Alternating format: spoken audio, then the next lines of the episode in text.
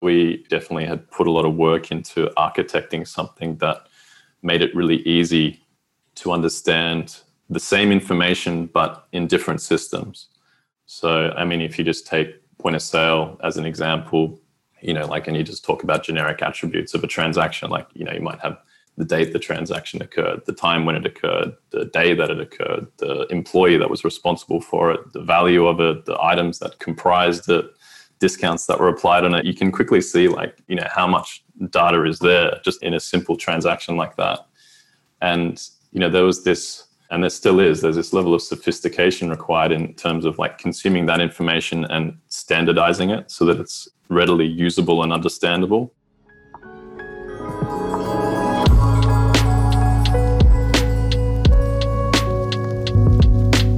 hello everyone and welcome to the modern cfo podcast i'm your host andrew seski today i'm joined by martin chee he's the cfo of amaka martin thank you so much for joining me Pleasure. Thanks for having me on. So, Martin's joining me from Australia, and it's been an incredible 2020.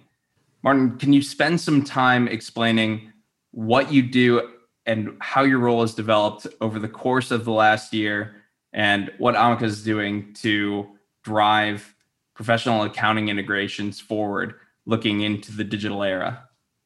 Yeah, definitely the um, the role has evolved over the past 12 months. We've sort of gone from more of an early stage startup to you know maturing you know refining the business and the value proposition.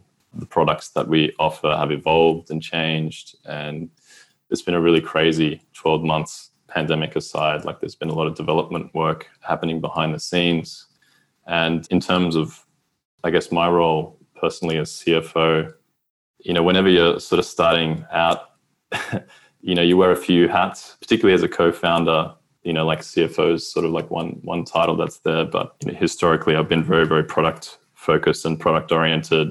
You know i helped to develop and design the first products that we pushed out to customers back in the early days and you know now stepping back and allowing people sort of a bit more reign to control that that process and I guess if like if I rewind, you know, let's say 12 months or, or even 24 months in terms of what I was doing doing then and spending more of my time on then to what I'm spending more of my time on now, it's definitely very different. That same concern around cash flow is is still there, I have to say. That's always something that tends to keep me up at night.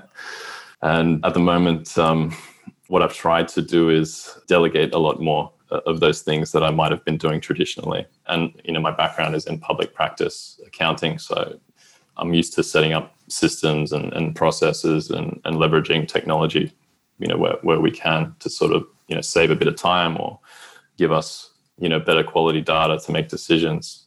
And so, like for, for me, you know, a lot of that like financial reporting and, and preparing reports and all that kind of stuff, you know, I've tried to try to relinquish and delegate to other people so that I can sort of sit back and you know be a bit more bigger picture. And I think that's been a really important sort of evolution of the role where it's like at the start you kind of just have to do a lot of those things yourself because you, you don't have the money and you don't have the resources to delegate. So now I feel like there's an opportunity to capitalize on that a bit more and to have that time to really just look at things and, and understand what data might be telling you or you know how things are things are operating on all fronts in the business. So, Martin, why don't you tell some of the guests how you got acquainted with the company and your route to the role of the CFO? I think there's a really interesting path in this podcast, particularly about the role of where technology and outdated systems are actually intersecting.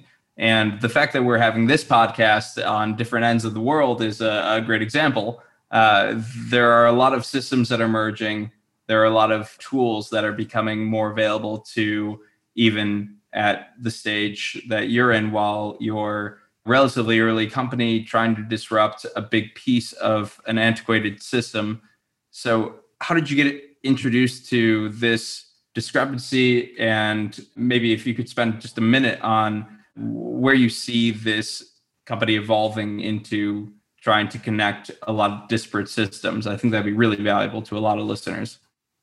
Yeah, so the company it's been around actually for a while, and and you know, the first, uh, I guess, iteration of what we were doing, it stems from me working as a public practice accountant and my CEO, he was a banker at the time. And there was this uh, process around organizing finance, which was really, really clunky and, and antiquated and just deeply inefficient. And effectively, what it was was the exchange of financial information. So, you know, like you go to borrow money and you want to borrow money for the business, you need to provide the business's financials and a whole host of other, you know, documents and information. And there's already an element of that which is relatively automated and it's stitched up by a few larger companies where you know they can access your credit score and credit history and, and all those sorts of bits and pieces but nothing really existed in terms of the specific financial information about a business. And so what a lot of banks were doing is they'd consume that information in a really manual way like you'd email them a pdf or worse still you know you'd hand deliver documents to them and then they'd give it to someone else and you know they'd be like keying in the numbers into like this piece of software which would then spit out a result. And it was just a really really long time consuming process and it was really error prone as well. You know so our first idea was to basically see how we could automate that process given that you know the likes of all of the um, sort of accounting platforms geared towards smes and they were becoming very very cloud focused and a lot of them moving out of that desktop kind of style offering into pure cloud. And then you had pure cloud competitors emerging as well. And that sort of opened up this whole other opportunity where it was okay, you can access a lot of this information without needing to print a report or anything like that. And how much information could you really get with the right system and, and the right permissions? And it really made sense just purely from a time perspective and the efficiency dividend that you know might be gained just as part of that you know one, one small process. And you know that's sort of where we started and we kind of went on a journey with that idea and that then evolved into okay there's this bigger sort of narrative around data being really readily available and all of these cool efficiency gains that you could get around wielding that data you know. So not just it being originated and input into a system, but also having it in a really portable format where you could say that data exists in my accounting package. Why can't it exist in business analysis tools or a finance application or whatever it might be? And so that's kind of how it evolved. And the first step that we took towards integrations and dealing with different APIs, we were engaged to build a um, an integration with a cloud accounting package and a US point of sale company. It was one of the first, um, or I think the first iPad point of sale company. It also, you know, point of sale industry was like very, very antiquated. It's like, you know, you got to have a cash register and a, a EFTPOS machine and, you know, all this hardware. And it's like, actually, you don't need all that. It's like literally you could just do it with an iPad and some, you know, nifty hardware attachments. And, and we kind of got pulled along that journey and exposed to really what was what was possible. And there was this incredible, and, and there always has been a huge demand for, for quality information and data. But this was, you know, in relation to small to medium enterprises where traditionally, like, they just haven't had that opportunity.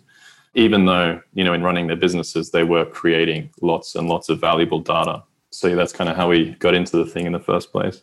So the modern CFO is absolutely data driven. I think that one of the key aspects of the conversation we had just prior to hopping on our recording was around the environment that you're creating that is considerably better than the incumbents. If you could describe what is achievable with the, your product in place, with your team in place, I think that would be really helpful to differentiate the difference between just the existing incumbents who are you know, utilizing this data and what kind of data you're driving while also creating just a better environment. What are the positive externalities of doing so?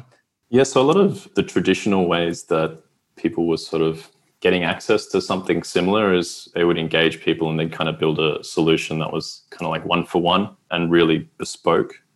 You know, so we definitely had put a lot of work into architecting something that made it really easy to understand the same information but in different systems.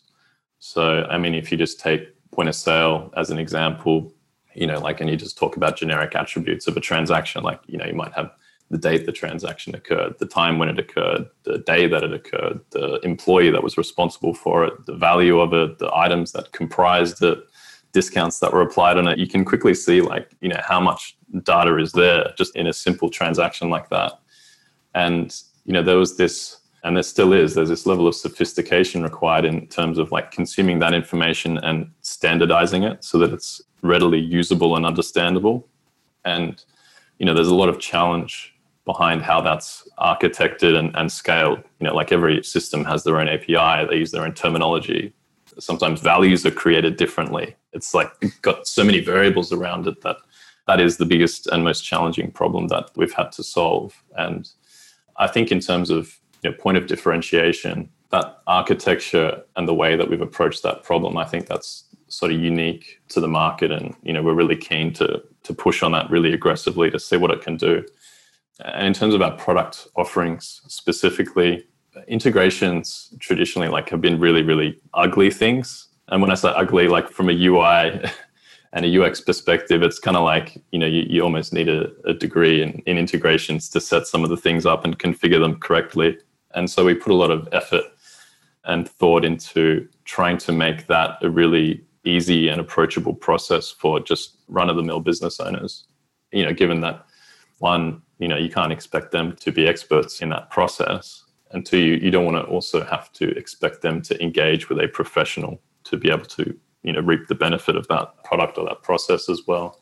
So we definitely put a lot of effort and emphasis on making sure that our products are really approachable. And, and you can see that in the, you know, the style of branding that we have. It's kind of like it's very data heavy, but at the same time, you know, we want these products that we have to be very, very approachable and, and easy to access. And uh, you know, one of the phrases that we kind of throw around, you know, at the office is like data liberation. Like we liberate your data from you know whatever system you might have because you know as a business owner that you know you have this information there but it's just not always easily accessible. And we're really trying to solve that problem. So it's you know you can leverage the information that you have in a really really easy way. Right. Arnie, you're saying the entirety of the modern cfo packaged it into digestible software for the average business to create at least mobilize data so that they can glean the insights that top tier firms are having. Is that a good yeah. way of putting it, or can yeah, you? I think that's a pretty pretty succinct summation. And the evolution of that is that not only are you given these insights by the data, and all sorts of smarts can be injected into that, so you're automating the way that a lot of it is delivered to the person. Or, the system, you know, better still is automatically prompting them about things that they should pay attention to.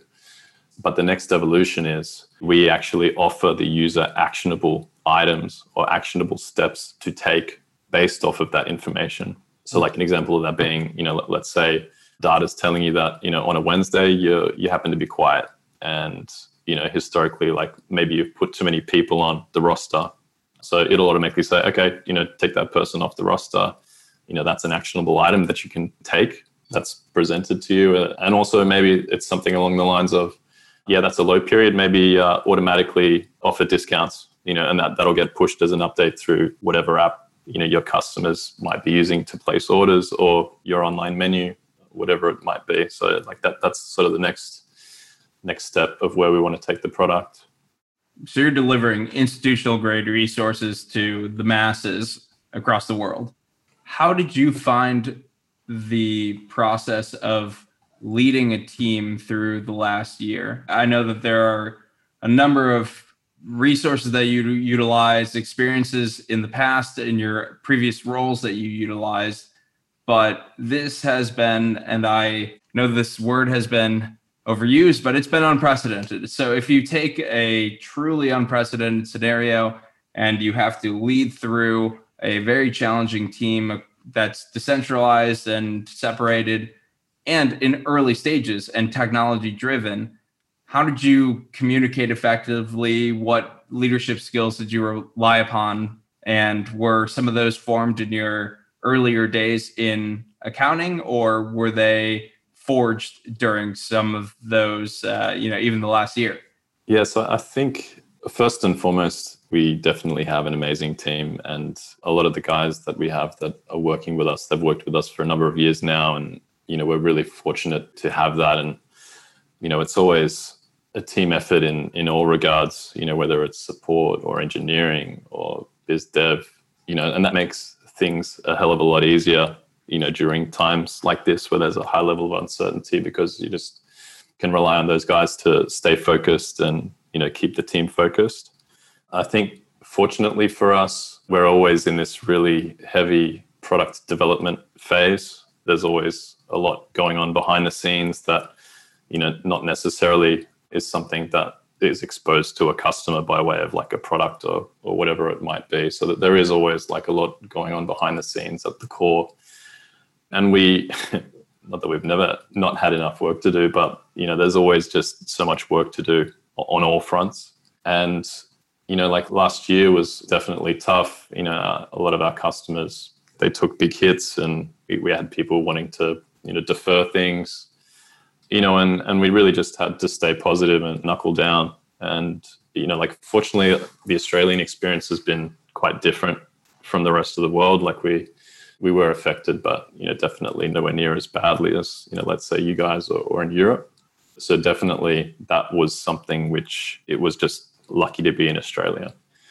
You know, but I think for us, we're developing new products and we're enhancing things and it's like whatever was happening in the broader economy in the broader market macro wise it's like well if you didn't have a positive outlook and you didn't think that this was going to be something that you know eventually was going to go away then like I, don't know what the i don't know what the alternative you know really looks like and no one was going to stick their head in the sand and you know just like ignore it. But at the same time it was like we had a full schedule of work to get through and you know we just kind of knuckled down and, and focused on that rather than you know looking at the things that were happening which were outside of our control anyway. And you know we knew all other businesses largely anyway were having that experience. So you know, it just didn't pay to do anything else uh, except that. Absolutely. I was thinking back to a comment I heard, and one of the most fun parts of having a modern CFO podcast is just getting inside the heads of financial leaders. And I think one of the more insightful comments I've heard that just took me aback as somebody who hasn't been through at least one pandemic through their lifetime was that the world is only going to end once. Plan accordingly. If you're confident that this is the time the world ends, then plan accordingly. If you don't believe so, plan accordingly. And it was such a detachment from uh, the emotion that was running through all of the communities that we know and love financial communities, technology communities, software development communities. And it was a, an interesting reset to take a look back and say, is this the time that we're going to be having to rethink if our business is going to be alive? I don't believe so. So we should begin to go back to work to figure out how to enable our hundreds, thousands, tens of thousands of employees to feel comfortable enough to re engage in a meaningful way while also being empathetic to the very real challenges that they're facing. And we're both very very fortunate in the fact that we're in our startup community and the venture and startup world sort of almost relies on the fact that you're going to be almost essentially 100% dedicated to this core mission and you know global pandemic or not pretty focused. So i really appreciate the fact that you took the time to describe all the things that were going on with the company and all the things that were going on with your clients because it makes a big difference when you're going out to discuss even quarterly financials. So you're already in a precarious environment globally, and then the startup environment is even less predictable. And then you have, on top of that, the role of reporting regularly. So, with all that in mind, how do you keep the relationships so prosperous and how do you keep solidarity and vision with your team? Yeah, I mean, everyone is communicating very regularly, particularly leadership team wise. You know, that's like a, a fortnightly catch up and then sprinkled with ad hoc catch ups in between that. You know, we always try to make sure that there's that alignment, you know, with what we're trying to achieve and, and how we're getting there. You know, so so definitely that frequency you know, pays. And I think one thing that we really benefited from in light of everything that happened is we were already, you know, a fairly flexible kind of remote style startup where if people wanted to work from home a couple of days a week, that was fine. And we're quite dispersed geographically. You know, we have a really great development portion of the development team in Poland, support out of the Philippines, and the development team over here as well. And so we had already addressed a lot of those challenges where you were dealing with you know time zone differences and people working from home and how really to effectively communicate you know given all of those variables. And i think very very generally you know when we're having our fortnightly you know leadership team catch ups that's like the, the kind of open forum where you just really frankly discuss you know everything that's going on any concerns that people are having. And you know it just really helps to keep everything aligned. You know, and there's a lot of components to the business as well. So like particularly when you're gearing up for a fundraising round, that is a really big annoying distraction for the business, particularly from the leadership team perspective. You know, when you're dragged out to do pitches or prepare materials, answer questions, you know that that is a really time consuming process that takes a lot of the focus away from you know the important things that are adding value to the business, you know, other than you know giving it capital, which is also incredibly important. Obviously, that's like always a challenging thing to be contending with. You know, at the same time that you're you're you know you're trying to help your business grow and direct it accordingly, and to you know really make sure that you're gearing it up for success. So, as a young firm, you had a head start in terms of managing during tumultuous times However, there are absolutely some operational challenges that just simply can't be avoided around the times when you're communicating your value to uh, potentially new investors and communicating across your team, which has been successfully decentralized.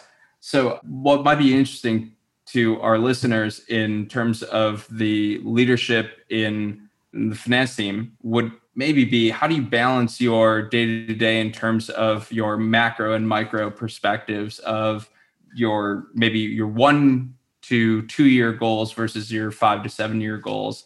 Because there are immediate challenges that every firm who's growing exponentially and providing value especially in the software business has to deal with. And then that growth obviously comes with operational challenges. And then at the same time you're being financed on future profitability in the five to seven year well future profitability pending some of our recent ipos but we'll go into that another time in the us on the new york stock exchange and, and nasdaq. But again we can pop back into that. So uh, in terms of uh, you know your one year and five to seven year goals what is exciting and what's really challenging operationally for you? I think finance team wise, you know, we're we're incredibly lean. It's like effectively me. I've got you know an accountant that uh, assists me, who's really great, who works predominantly in the Philippines, funnily enough. And then I've got you know a sort of tax and compliance team that I work with here in Sydney, which makes sure we're kept on the straight and narrow. And look, I think fortunately as well, just given the business that we're in, and also my experience, you know, being a public practice accountant, you're just able to to realize a lot of efficiency and just not require a lot of human resources to be dedicated to that function. You know a lot of it just can be streamlined uh, just leveraging off tech and you know a lot of things just can happen automatically. You know whereas they, they might not have been able to you know let's say if you're rewinding maybe 10 or 15 years. So that's sort of enabled us to be really lean in that regard but still you know, sort of having access to quality information and, and reporting. And the reporting side of things is always like a challenge anyway at the best of times with a startup that is changing and, and pivoting. You know, like if I put together a business model like two years ago, like that, the one that we have now, like they're poles apart. You know, aside from just uh, underlying assumptions changing, you know, like our products have changed, our pricing has changed, revenue models have changed. So there's just you know so much change that's constant where you're always trying to spin things out that are relevant and then you know a week later they could be totally irrelevant and you really need that speed to be able to access that information and, and that's incredibly challenging you know it's incredibly challenging and i think that kind of finance role, it's just particularly at CFO level, it, it's just become so multidisciplinary now. You know, like traditionally, and still obviously very deeply rooted in finance and accounting, you know, as a cornerstone. But you know, now the breadth of that has just expanded so much, given you know where the technology has gone, and also the ability to be able to delegate a lot more through technology too. We discussed just a moment prior to hopping on the podcast a little bit about finding streamlined and even keeled approach to tumultuous times and you had an amazing sports reference i was thinking a little bit more about this in terms of finding a way to essentially reprioritize every single day with a very transparent ideology and vision. And I was thinking more about the way that that's actually conducted with the relationship between the CEO and the CFO. Financing innovation is always a struggle. So relaying all of that to the team is what you just described. And it sounds like in the startup world, which we are both endeavoring and trying to navigate, that it's almost as if there's a constant reprioritization process that occurs and that it can ebb and flow with great ideas, great new clients, international clients, and just a number of variables. And I think that that is almost a great analogy for the year that we've been through. It's almost as if the world was going through startup life, and all of a sudden we're all trying to navigate tumultuous time and figuring out where we can ebb and flow appropriately. However, again, you had a great sports reference before we hopped on and finding your unique path to creating some stability there. And I think that'd be really valuable to a lot of our listeners to go into that that sentiment. Yeah, yeah, and, I wish I remembered it. You know, there's this um, Australian cricketer, and I remember the um, the interviewer at the end of the one of the matches was asking him like, "What? You know, why don't you celebrate when you score a hundred?" He just said, "You know, like if I celebrate the highs." and you know indulge in the lows i feel like that affects the focus that i have on the pitch and you know that's something that it's kind of like a, a philosophy i guess that i have and also a general approach to life. It's like well it requires a lot of energy to really live on those highs and also you know perhaps like indulge in the lows and just indulging in emotions just generally in business and particularly in startups. Like startups are such a roller coaster and and literally it's like one day you're winning and the next day you're losing. And you know like going on that roller coaster you know you, you can develop a, a, a disorder very very quickly and i feel like you know as a as an important component of the role of cfo it's like at times you've got to be the one that's just providing that sober opinion and perspective where it's much more grounded in the numbers and, and the data. And also just like trying to balance that you know like when i contrast my sort of attitude and approach to you know my CEO, like he's much more overt in, in the exuberance and celebrating the wins and, and that sort of thing. And, and that's really important, you know, for the rest of the team. Like we need to be able to celebrate our wins when they happen, you know, but at the same time, you know, there's always something potentially bad that can happen on the other side or there's a loss around the corner. So it's always really important just to, I feel like, have that perspective. But obviously without being a, a wet blanket, a wet blanket on things, because you know startups inherently they are exciting and it's you know an amazing experience to be able to disrupt industries and be seen to be shaping the way things are evolving generally. So that was something that kind of always always stuck with me, and you know definitely something uh, I think in my personal life where I'm like as well. Like I've got two young kids and definitely a lot of highs and lows and wins and losses in that regard and you know, like at the end of the day, a lot of these things, like you just got to get on with the job and get on with things. And, you know, it's just for me, sometimes it's just a matter of you just genuinely don't have time to get caught up in that emotion.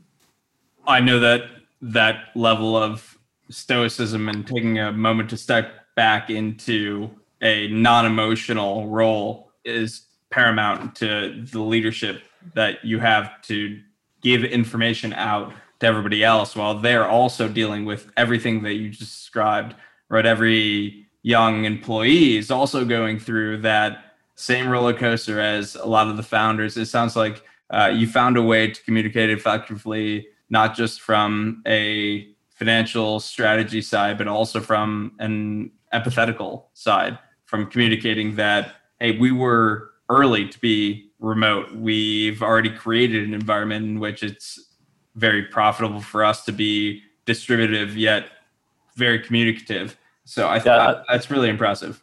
Yeah, I think you know as I as I touched on earlier as well, we're really fortunate in the team that we've got, and you know probably selfishly but smartly, we want to share some of that pain across the team as well. So we we are, I think, as founders and leaders within the business, quite transparent with the whole team, and that's a bit of a double-edged sword.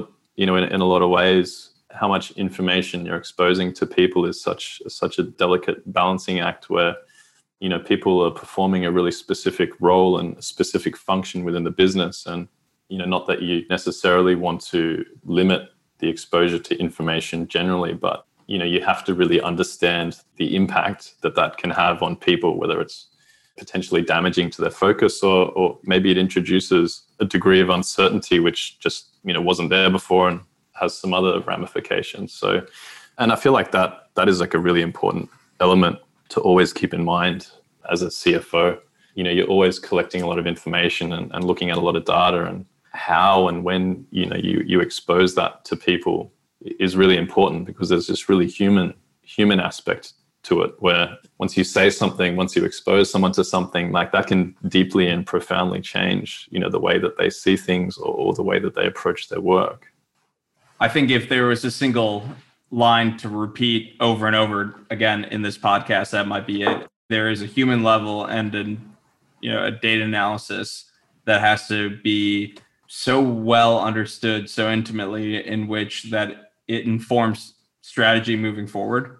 And the role of the CFO has changed in which the fact that that data analysis is so much more rich than it used to be in the past. You now have to rely on both the human level and have a very very good idea of what data is pointing to you in the direction of, especially in a startup where there could be a number of directions in which uh, could drive the future growth. So that all is exceptionally exciting to me. I'm wondering a little bit about if there is something that you think that most people are overlooking right now or feel that is super underestimated. Actually, I'll posit this question and let's take away from the company, away from the CFO role. Is there something in the world you know maybe not in your industry that you think people are wildly underestimating or you think it's going to be a big part of the future that could be in your vertical or maybe outside your company but that is clear to you that may not be clear to everybody else from your specific vantage point i think it's always sort of difficult to assess those things through a different lens you know other than you know my my background and perhaps from the the experience at the startup as well but i think just that whole theme of data, I think everyone is really becoming a lot more, you know, in tune and aware of the implications and the value of that. You know, whether it's you know financial data or, or your own personal, you know, personal information, which we've relinquished a lot of that, and probably even more of that during these times where you know you got to check in and check out and scan like every every place that you're going to you got to scan a barcode you know, when you go into a restaurant now, you're ordering through an online ordering system. You're not even having to pull out your credit card out of your, out of your wallet these days. So I think, like as a general theme, that whole focus on data is becoming more and more, more and more generally, I guess, pervasive in in every in every industry. More and more, it's becoming accessible to you know the everyday person. I think that is an overarching theme that's affecting, you know, the world and affecting all industries. And I think the evolution of that, you know, I like to think that we're, we're also part of that as well. And something that I mentioned earlier, it's like you want to be able to, or we want to be able to empower people to understand, you know, that data and what they can use it for, how they can use it, and really, you know, provide them with the tools that allow them to leverage it. Further than that, my personal belief is, you know, like AI and all the kind of, you know, machine learning elements aside, which which are really going to have a profound impact on all industry as well. I mean, you're you're already seeing it. That's going to create this whole other industrial revolution in itself. but I think just the way that uh, we're communicating with technology in general, like I think that is going to change really, really profoundly. Like it's funny as an accountant, you're just exposed, and like I think accounting as well has been an industry which has seen so much disruption and at the same time received so much benefit from tech. Like there's just a new app coming out every day of the week to save you time and, and money. You know, and that that is like really difficult to navigate through. But you know, I, I think that's only really going to increase. But you know, that creates this really, really complex problem of you don't have time to be an expert in everything. And so like all of these apps are coming out and they're hyper niching certain certain functions and processes and you know they have their own their own opportunities and limitations and you know like one of my one of my core beliefs is that like that whole if you can get rid of ui and you know deal with technology on much more of like a human level where you're just perhaps talking or asking questions or questions are just automatically being presented to you because they're relevant you know i think that's something which is really going to be really disruptive and you know like i think you know we're already starting to see some normalization of that with the likes of you know Siri or Alexa and other sort of you know technologies which are making a lot of those things really accessible for people and getting people used to dealing with technology in that way as well.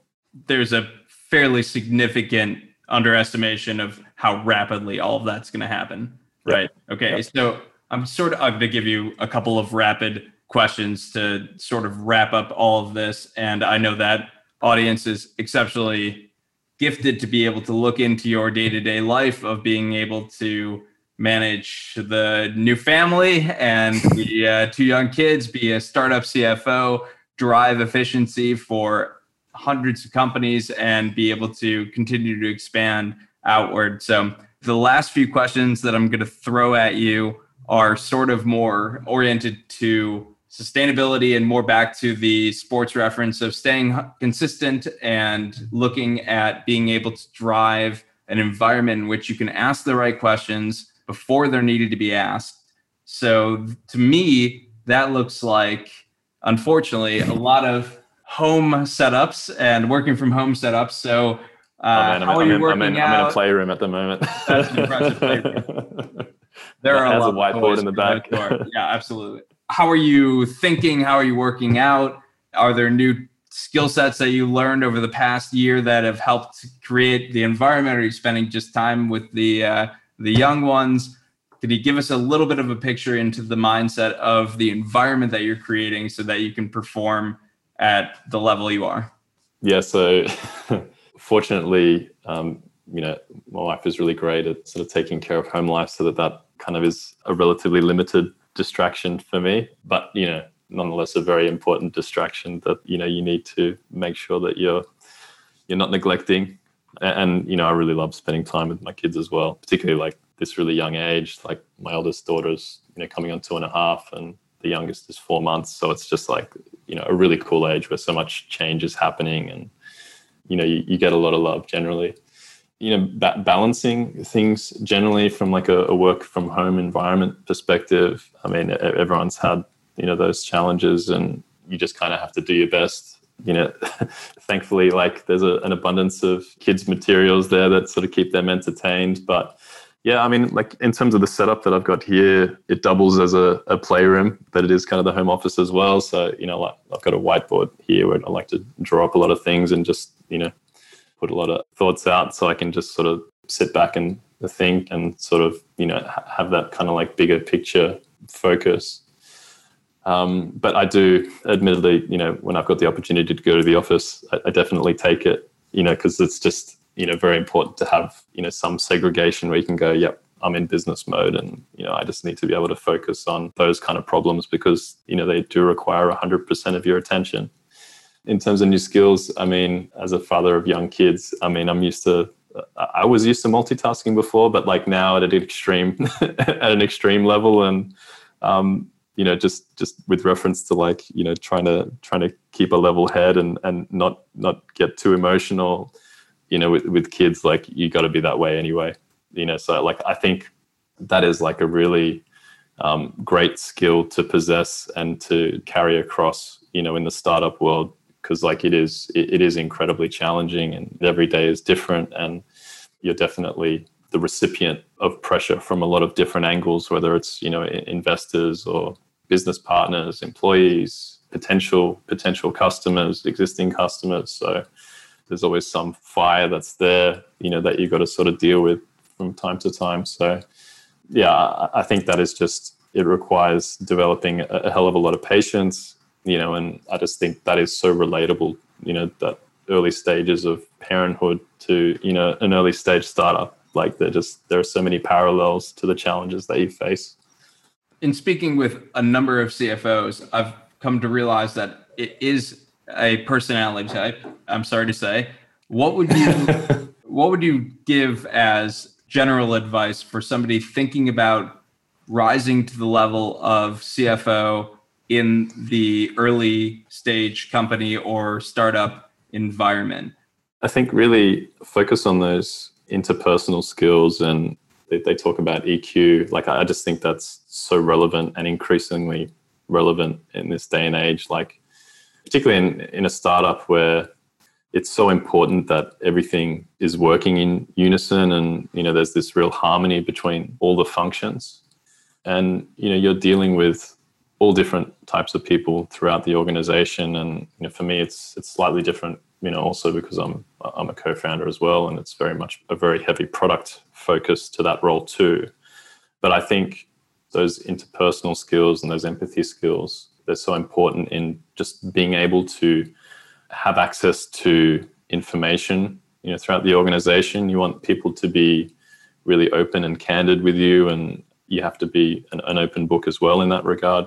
And as I touched on earlier, you need to really understand people and how they're going to respond to being exposed to certain things, to certain information, to certain data, to certain reports. And, and you really play such an influential role in that regard because it's like you start reporting on something, then all of a sudden, like, you know, that, that is an important focus for the business and fixations can develop around those things. And, you know, then that really can shape behaviors which you've got to really be careful about how that is managed overall.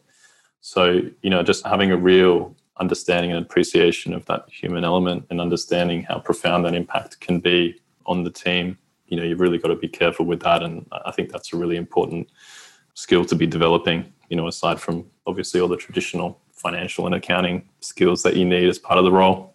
I'm not sure I could end on a higher note than that in terms of trying to find a way to balance the actual day to day role that you're just pioneering in terms of creating efficiencies where they're so so broken and driving forward a, a narrative of you know future CFOs to develop both you know, the skill sets that you've really aptly described as well as the the emotional intelligence that it takes to decide when and how to communicate effectively.